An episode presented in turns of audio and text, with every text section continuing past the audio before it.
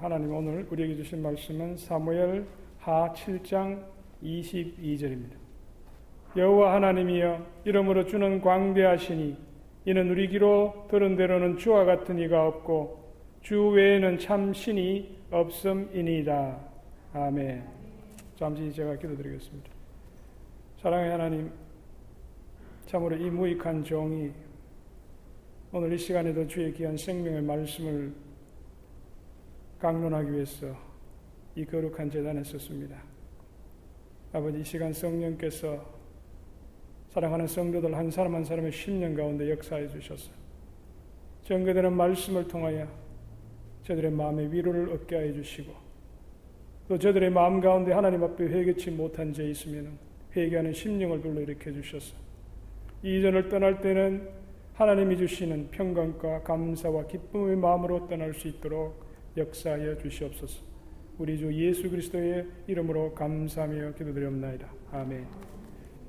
우리가 지난주에는 사무엘 상을 우리가 상고했습니다. 사무엘 상은 두 명의 왕에 관한 이야기라고 그랬습니다. 그 두 명의 왕이 누굽니까? 예, 사울왕과 다윗왕. 예, 물론 이 다윗왕은 이 사무엘 상 사울왕이 죽을 때까지는 아직 왕이 되지 못했습니다. 장차 왕이 될 사람입니다. 근데 이 사울 왕은 육의 사람이라고 그랬습니다. 그 마음의 죄된 본성, 그가 아주 중요한 인생의 고비에 하나님의 말씀을 의지하지 아니하고 자기 자신의 생각과 감정을 소중히 여기는 바로 육의 사람이라고 제가 증거했습니다. 이에 비해서 다윗이라는 사람은 그가 때때로 사울과 같이 죄를 지을 때도 있었지만 그는 늘 그 마음의 중심이 하나님께로 향한 사람이었습니다. 그래서 그가 인생의 중대한 문제 앞에서는 늘 그 문제를 가지고 하나님 앞에 나아가서 자신의 생각이나 감정보다는 하나님이 무엇을 원하시는지 그것을 늘 들으려고 했고 또 하나님이 말씀하실 때는 자기의 감정과 지성과 의지를 총동원해서 그 말씀에 순종하며 살려고 하는 그런 믿음의 사람이었습니다.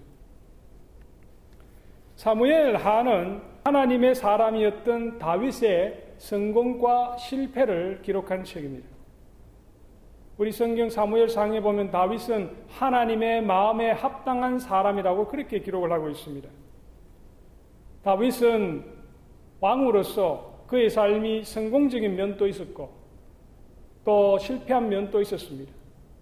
다윗의 그 성공과 실패는 그 하나하나가 오늘날 우리 그리스도인들의 신앙생활에 중요한 영적 교훈을 주고 있습니다. 사무엘 하는 크게 네 부분으로 나누어집니다. 첫 번째는 다윗이 사울왕이 죽은 후에 유다 족 속의 지도자에서 이스라엘 열두 지파의 왕으로 선출되는 바로 그 과정을 다루고 있는 첫 번째 부분입니다. 그것이 1장부터 5장까지에 나옵니다. 사울왕이 죽은 후에 다윗은 유다 지파의 왕이 되어서 남쪽 헤브론에서 왕국을 통치합니다. 그는 그곳에서 7년 반을 아, 나라를 다스립니다. 그 사이에 남쪽의 유다 지파하고 나머지 이스라엘의 지파들 간에 아주 치열한 전쟁이 계속이 됩니다.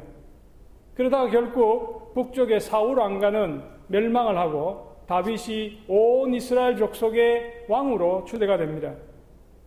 다윗은 왕이 된 후에 남쪽에 있던 이 헤브론에서 수도를 에루살렘으로 옮기게 됩니다. 그런데 이 에루살렘은 군사적으로 아주 점령하기가 매우 어려운 요새입니다. 흥미로운 것은 요수아가 가나안 땅을 정복할 때에 하나님께서 가나안 땅에 들어가면은 거기에 사는 모든 족속들을 진멸하라 완전히 없애버려라. 그렇게 말씀하셨는데 사사시대 300년이 끝나고 다윗이 이제 이스라엘의 왕이 되는 시기에 아직도 그 에루살렘은 이스라엘 족속이 다스리는 것이 아니고 여부수 족속이 다스리는 바로 그런 땅이었습니다. 이것은 무엇을 말합니까? 하나님께서 이스라엘 백성들로 하여금 요단강을 건너서 가나안 땅을 정복하라고 말씀하신 이후에 300년 동안에 하나님의 말씀이 이루어지지 않고 있었다는 것입니다. 그 말씀이 다윗 왕 때에 이제야 이루어진 것입니다. 다윗은 에루살렘을 점령하고 그곳을 수도로 삼습니다. 그리고 그곳에서 37년 동안 이스라엘을 통치하게 됩니다. 하나님께서 사무엘을 통해 다윗에게 기름을 붓고 이스라엘의 새 지도자로 축복해 주었을지라도 실제로 다윗이 이스라엘의 왕이 될 때까지 그는 온갖 생명의 위협을 당하고 수차례나 자기의 목숨을 잃을 뻔한 그런 위기의 순간을 극복해야만 했습니다. 우리 그리스도인이 성경을 통해서 하나님의 축복의 약속을 받았습니다. 그러나 다윗처럼 그 축복을 우리 것으로 만들기 위해서는 우리가 직접 발로 하나님의 그 약속하신 것을 그 땅을 우리가 밟아야 됩니다. 우리 기독교는 감나무 밑에서 감이 떨어지기를 기다리면서 입을 벌리고 있는 그런 종교가 아닙니다. 우리가 직접 그 감을 따야 하는 것입니다.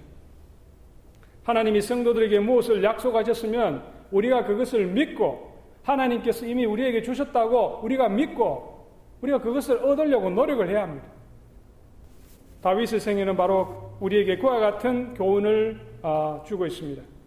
사무엘 하의 두 번째 부분은 다윗의 신앙과 또 다윗의 승리를 다루고 있습니다. 이것은 하나님의 말씀을 신실하게 믿고 그대로 행하는 사람은 인생에서 승리한다는 사실을 우리에게 보여주고 있습니다. 다윗이 왕이 된 후에 가장 먼저 한 일이 무엇이냐면은 벌레셋에게 뺏겼던 하나님의 그 성계를 다시 찾아서 자기의 궁전으로 가져오는 것이었습니다. 그는 이 일을 위해서 많은 군사를 준비하고 또 음악을 하는 찬양단을 어, 앞세우고 또 화려하게 하나님의 성결을 자기가 살고 있는 에루살렘 성전으로 가져오는 그 일을 준비했습니다. 그런데 이 성경을 자세히 보면은 하나님의 성결을 가져오는 일을 하는 데 있어서 제사장인 레이 족속들의 의견을 듣지 아니하고 대신 정치 지도자들, 정치적인 신하들의 의견을 듣습니다. 이것은 대단히 잘못된 것입니다. 다윗이 이처럼 레이 족속으로부터 성결을 옮기는 그 일에 관해서 자문을 받지 아니하고 정치 지도자들의 의견을 들었다 하는 것은 다윗이 영적으로 중대한 지금 잘못을 저지르고 있는 것입니다. 그래서 성결을 옮기는 과정에서 이상한 일이 일어납니다. 성결을 실은 수레가 도중에 타작마당에 이르렀을 때 갑자기 그 수레를 이끌고 가던 그 소가 놀래서 뛰게 됩니다. 그때 그 수레를 몰고 가던 우사라는 사람이 성계가 떨어질 것 같아가지고 그 성계를 손을 댑니다.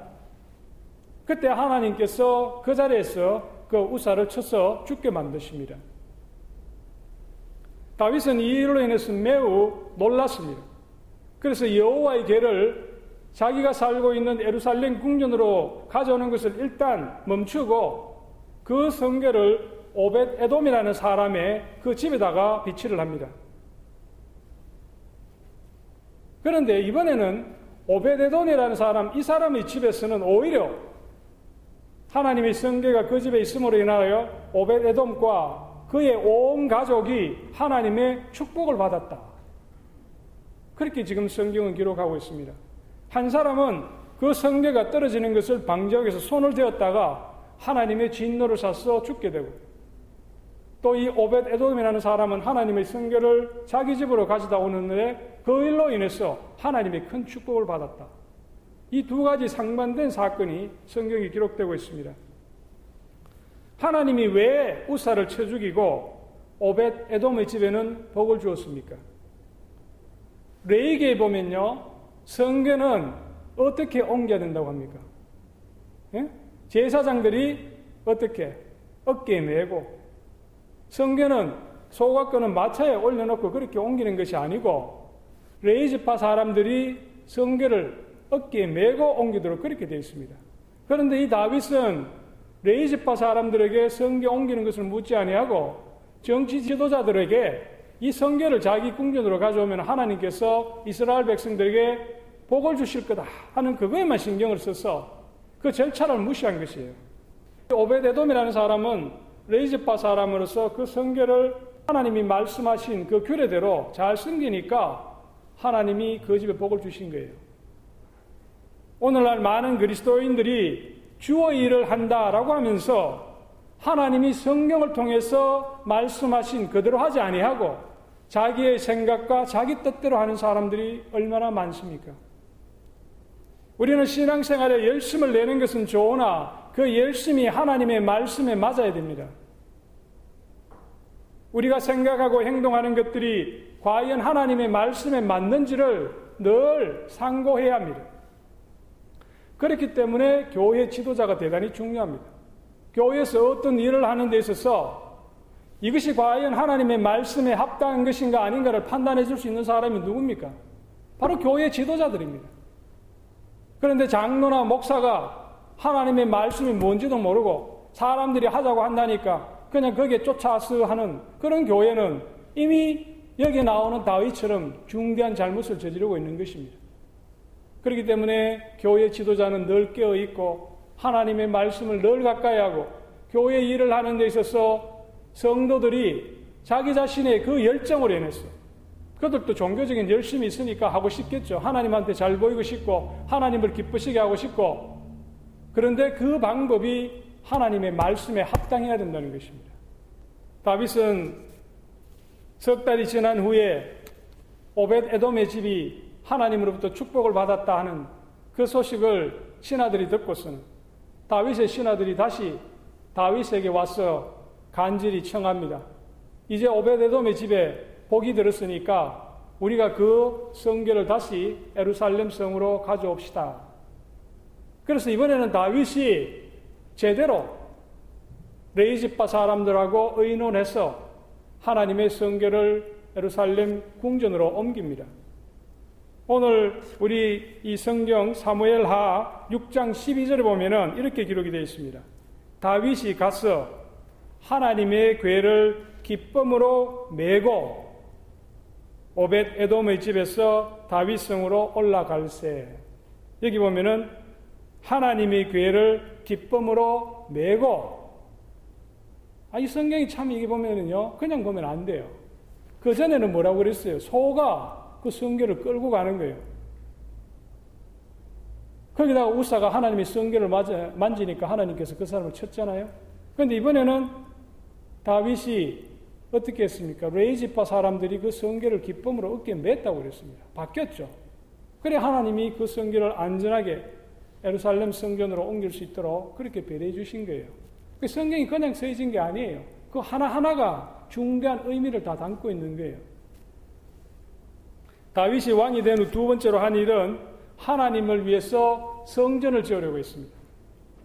그가 에루살렘 성에서 백향목으로 된 그 화려한 궁전에 살면서 늘 마음에 걸리는 것이 전능하신 여호와 하나님이 거하시는 바로 그 성전은 장막 속에 있다는 것이 너무나도 자기 마음에 죄송스럽고 안타까워서 하나님의 그 성결을 위해서 하나님이 거시는 아름다운 성전을 지으려고 그렇게 마음을 먹었습니다.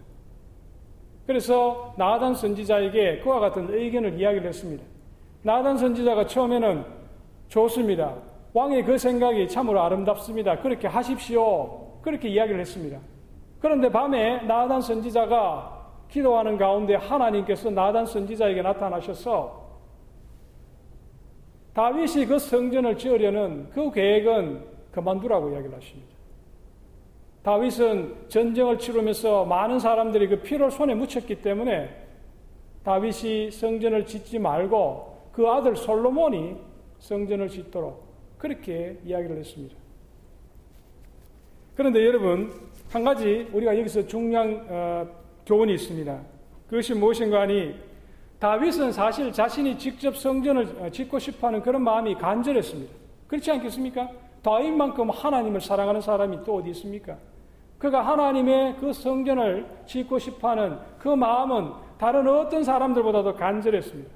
그런데 나단 선지자가 하나님의 그 계시를 받아가지고 성전 짓는 것을 그만두라고 다윗 왕에게 말했을 때 다윗 왕은 그 내용을 그대로 받아들였습니다. 이것은 대단히 중요한 교훈을 우리에게 주고 있습니다. 만일 사울 왕이었다면은 그가 선지자가 이 다윗 왕에게처럼 이 성전을 짓지 말라 그렇게 사울왕이 이야기했을 때 사울왕은 그 선지자의 말을 거절하고 자기 뜻대로 성전을 지어가지고 하나님 앞에 올려드렸을 거예요. 왜? 자기가 생각하기엔 그게 하나님 앞에 영광이 된다고 생각했을 테니까. 사무엘이 얼마나 이 사울왕에게 이렇게 하라 저렇게 했을 때 이 사울왕은 그 중요한 순간에 이 사무엘의 의견을 무시하고 자기 뜻대로 했지 않습니까? 그로 인해서 하나님으로부터 멀어졌잖아요. 다윗은 자신이 그것을 아무리 원해도 하나님이 원하시지 않으면은 기꺼이 자기 생각을 접을 수 있어야 한다. 바로 그게 믿음의 사람인 것입니다. 반대로 자신이 원하지 않더라도 하나님이 원하시면 순종하는 것이 하나님의 사람입니다. 저는 원래 이 샬롯에서 캐롤라이나 한인교회를 하려고 하는 마음이 사실 없었습니다. 그래서 하나님한테 이곳을 떠나게 해달라. 그래서 저는 아틀란타나 워싱턴으로 가서 공부를 마치려고 그렇게 했습니다. 그래서 제가 하나님 앞에 매달려서 기도를 했는데 하루는 하나님께서 제 마음속에 이런 생각을 주셨습니다. 너는 왜 이곳을 떠나려고 하느냐? 네가 한번 해보라.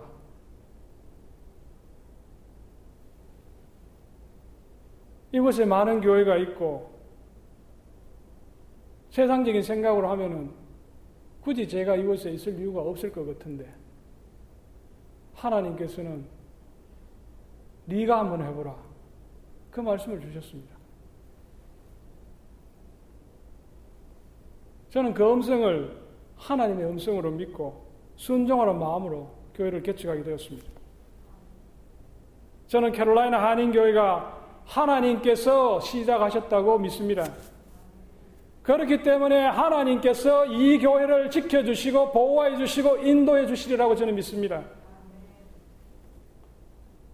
그러나 하나님은 저에게 이 길이 매우 힘들고 고통이 따르는 길임을 동시에 말씀해 주셨습니다.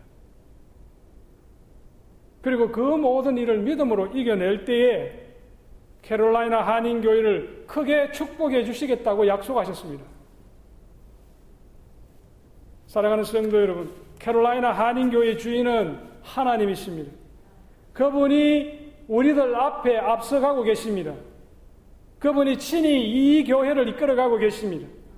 저와 여러분이 그 음성을 날마다 새겨 듣고 우리가 그 음성에 순종하여 따라갈 때에 우리 앞에 있는 모든 어려움들을 이겨내고 하나님께서 종국에는 이 교회를 크게 들어 사용하실 것입니다.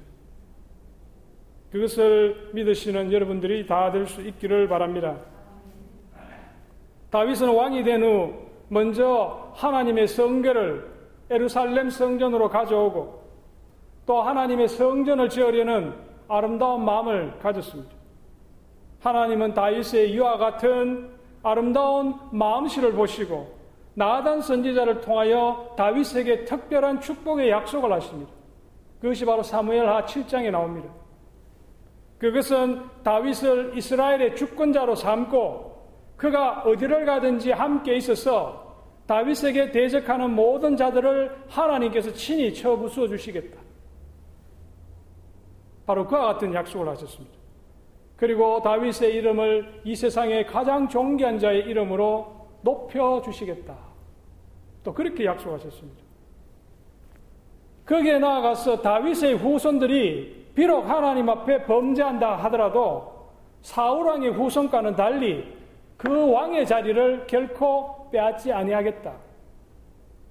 그와 같은 축복을 주시는 거예요. 저는 캐롤라이나 한인교회가 하나님의 말씀에 온전히 순종하는 교회가 되어서 다윗에게 허락하신 것과 같은 그 놀라운 하나님의 축복이 이 교회에 임재할 수 있도록 여러분들과 함께 날마다 기도할 수 있기를 바랍니다. 사무엘상의 세 번째 부분은 다윗의 실패 그리고 하나님의 용서를 다루고 있습니다. 우리가 10장까지 사무엘하서 10장까지를 읽어보면 다윗은 성성장구합니다. 싸우면은 백전백승하고 늘 하나님을 기쁘시게 하고 그는 늘 하나님의 축복을 받는 그런 삶을 살았습니다. 그러나 여러분 인생이 그렇게 단순합니까? 그렇지 않지 않습니까? 아무리 잘 나가는 사람도 한 번은 아주 위기를 겪는 그런 경우를 우리가 너무나 자주 봅니다. 마귀는 늘 우는 사자처럼 삼킬 차를 찾아서 두루 다니고 있습니다. 우리 11장 한번 보세요. 11장 1절.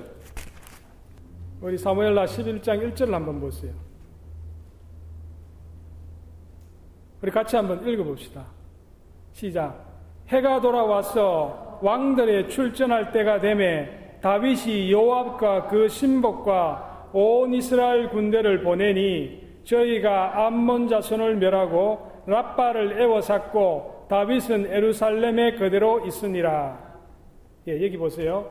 해가 돌아와서 왕들의 출전할 때가 되매 마지막에 다윗은 에루살렘에 그대로 있으니라.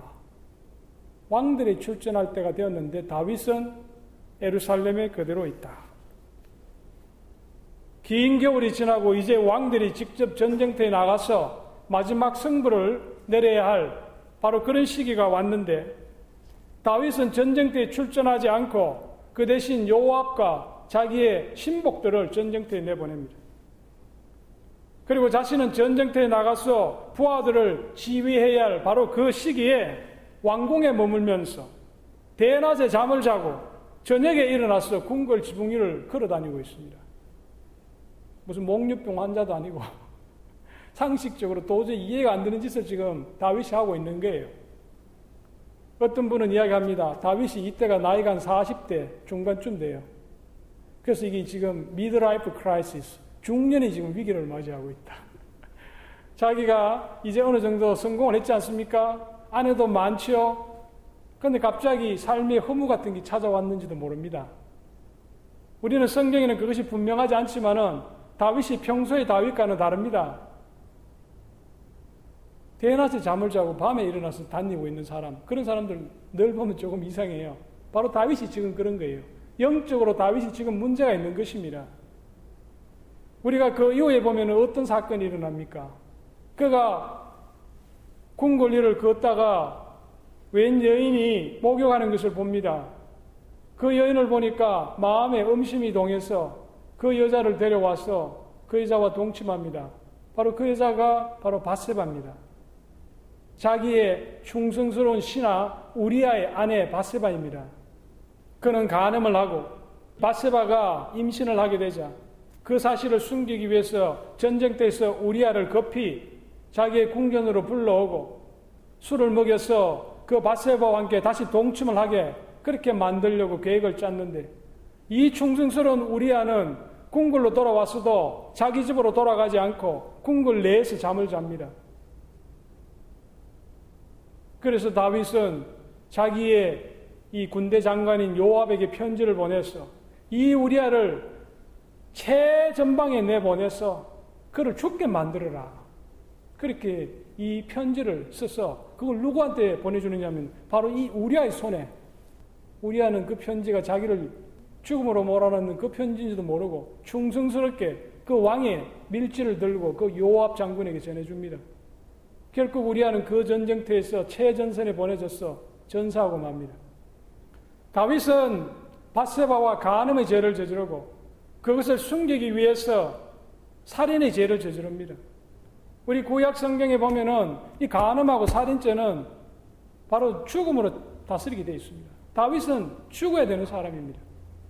다윗과 같은 하나님의 마음에 합당한 사람, 하나님의 영이 충만한 사람도 때때로 이와 같이 엄청난 죄를 저지를 수 있다. 바로 그것은 우리와 같은 보통의 믿음을 가진 사람들은 언제든지 그와 같은 위험에 노출될 수 있다는 것을 우리에게 가르쳐 주고 있습니다.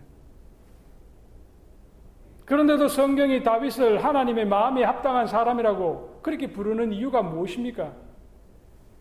그것은 그가 죄를 저지르지 않고 하나님의 말씀을 100% 순종했기 때문에 하나님의 마음에 합당한 사람, 그와 같이 아름다운 호칭을 준 것이 아닙니다. 다윗은 살인의 죄를 저지르고 간음의 죄를 저질렀지만 나단 선지자가 나중에 바로 그 죄를 지적할 때에 다윗은 즉시 하나님 앞에 회개했다고 성경은 기록하고 있습니다. 12장 13절에 보면은 내가 여호와께 죄를 범하였노라. 그는 이런 방구에 변명이 없었습니다. 그는 일국의 왕이었기 때문에 마음만 먹으면은 나단 선지자를 귀양을 보내든지 처형을 하든지 그렇게 가서 입을 봉할 수가 있었습니다. 그런데 그는 자기의 죄를 나단 선지자가 지적하자 그 자리에서 자신이 죄인임을 하나님 앞에 회개했습니다. 우리가 자신의 죄를 깨닫는 순간 하나님께 진심으로 회개하고 그와 같은 잘못을 다시 범하지 않도록 그렇게 노력해야 합니다. 그것이 바로 다윗이 바세바와 가늠한 그 사건이 우리에게 주는 영적 교훈입니다. 우리가 죄를 짓고 하나님께 회개할 때 하나님은 우리의 죄를 용서해 주시고 우리와의 관계를 다시 회복시켜 주십니다. 그러나 우리가 기억해야 할 것이 있습니다. 그것은 무엇인가 하니 우리가 하나님 앞에 죄를 회개하면 우리의 죄가 용서받고 하나님과의 끊어졌던 관계가 회복되는 것은 사실입니다. 그러나 그 죄로 인한 그 결과는 우리가 피해갈 수가 없습니다. 하나님께서는 다윗의 죄를 용서해 주시고 다윗의 생명은 보존해 주셨습니다. 그렇지만 우리가 사무엘 하를 읽어가다 보면은 나단 선지자가 다윗에게 그렇게 이야기를 합니다. 당신의 집안에서 이제는 그 피가 그칠 날이 없을 것이라고. 다윗이 그 범한 죄가 바로 그 아들들, 그 가문에 그 자녀들의 피로 다시 하나님 앞에 그것이 드려지게 됩니다. 우리가 하나님은 비록 우리의 죄를 용서해 주시는 분이시지만 죄로 인한 결과는 우리가 피해갈 수가 없습니다. 오래전에 한국에 고재봉이라고 하는 아주 유명한 살인마가 있었습니다. 그 사람이 많은 사람을 죽이고 결국은 잡혀서 감옥에 갇혔습니다. 그리고 사형 선고를 받았습니다. 그런데 그가 감옥에서 이 예수님의 복음을 어, 전거를 어, 저, 전도를 받고 그가 아주 하나님의 사람이 되었습니다. 그래서 그 감옥에서 하나님의 말씀을 아주 열심히 전거하다가 세상을 떠날 때는 이 죽음에 대한 두려움이 없이 찬송을 부르면서 그렇게 세상을 떠났습니다. 그는 자기의 죄를 회개함으로써 죽음에 대한 두려움이 없어지고 하나님과의 관계는 회복이 되었지만 이 지상의 나라가 주는 그 죄에 대한 심판, 바로 그 사형은 피해갈 수 없는 것입니다. 다윗은 바세바와의 간음과 그의 남편 우리아에 대한 그 간접 살인의 죄에 대해서 자신의 목숨은 구제를 받았지만 그 죄로 인해 자녀들 간에 죽고 죽이는 그런 권력 상쟁을 겪게 됩니다.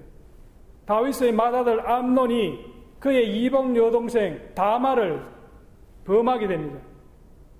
암논은 그 아비 다윗이 간음의 죄를 범한 것을 그대로 자기 이복 여동생에게 저지른 것입니다. 죄는 쉽게 전파되는 그런 특성을 가지고 있습니다. 그래서 성경에는 누룩의 비유를 합니다. 특별히 지도자들이 저지르는 죄는 다른 사람들, 그 밑에 사람들이 쉽게 모방을 합니다.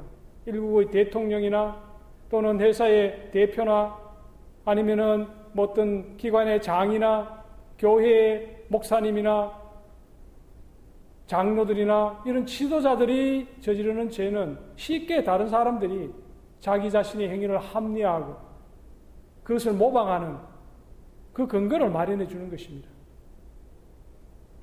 다말의 오빠였던 압살롬은 자신의 동생이 당한 일을 잊지 않고 있다가 자기 이복형 이 암론을 결국은 살해하게 됩니다.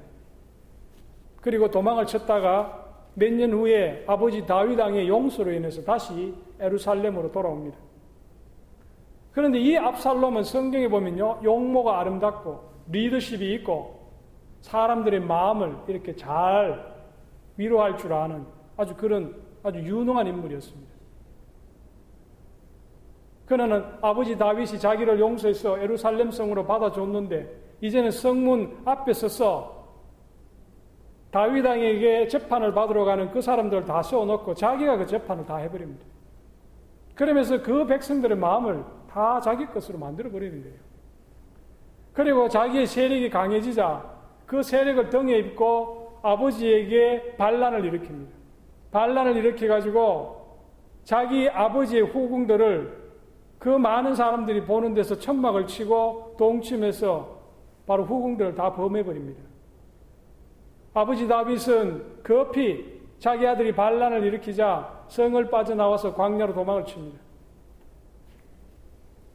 다윗은 광야에 머무는 동안에 자신의 비참한 처지에 대해서 결코 하나님을 원망하거나 불평하지 않았습니다. 그는 자신이 당하는 이 비극이 자신의 죄 때문이라는 것을 알았습니다. 그는 그 비극을 겸손히 받아들였습니다. 하나님은 다윗의 이러한 태도를 보시고 그를 다시 회복시켜 주십니다. 다윗은 다시 왕자를 회복하고 압살롬은 군사에 쫓겨 도망을 치다가 결국 다윗의 군대 장관 요압의 그 칼에 찔려서 죽음을 당합니다. 다윗의 인생 후반에 일어나는 이 자녀들 간의 분쟁과 또 자기의 사랑하는 아들 압살롬의 이 반란, 이 모든 것들은 우리에게 죄는 반드시 그 결과를 돌려준다 하는 그 사실을 우리에게 알려주고 있는 것입니다.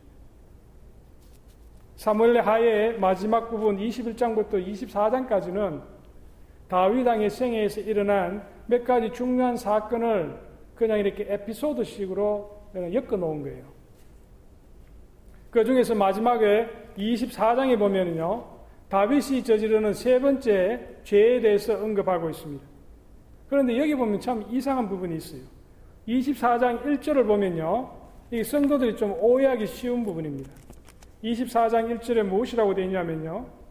여호와께서 다시 이스라엘을 향하여 진노하사 저희를 치시려고 다윗을 감동시키사 가서 이스라엘과 유다의 인구를 조사하라 하신지라. 여기 이걸 자세히 읽어보면은 여호와께서 이스라엘을 치시려고 다윗으로 하여금 인구 조사를 하도록 했다. 문자적으로 보면은 여호와께서 인구 조사를 시키시고 다윗이 여호와의 말씀에 순종하니까 그것으로 이스라엘을 치려고 하셨다. 좀 이상하잖아요. 여호와 하나님이 우리에게 병 주고 또 약 주는 그런 분이라는 바로 그런 뜻입니까? 그렇지가 않습니다. 우리가 이 구절은요. 우리 욥기에 보면은 욥이 이 마귀로부터 이 핍박을 받지 않습니까? 그래서 자기의 사랑하는 자녀들을 다 잃고 자기가 평생 모은 재물을 다 하루 하루 아침에 다 잃어버립니다. 그리고 자기의 몸도 머리 끝에서부터 발끝까지 심한 욕창이 일어나서 이 부서진 기와 조각으로 자기의 상처를 끓는 아주 그런 어떤 처참한 상황이 이릅니다. 그 상황에 보면은 하나님이 이 마귀가 그렇게 하도록 허용해 줬다고 그렇게 기록이 되어 있습니다. 오늘 여기 나오는 이 24장 1절도 마찬가지로 하나님께서 이 마귀가 이 다윗에게 그와 같은 마음을 주도록 하는 것을 금하지 아니하고 허용해 줬다. 바로 그런 뜻으로 우리가 해석해야 됩니다. 아마 하나님이 보시기에 이스라엘 백성이 이 당시에 뭔가 크게 하나님 앞에 잘못한 것이 있었을 것입니다. 그렇기 때문에 하나님은 마귀가 이 다윗 왕의 마음에 그와 같은 생각을 집어넣는 것을 금하지 않았던 것입니다.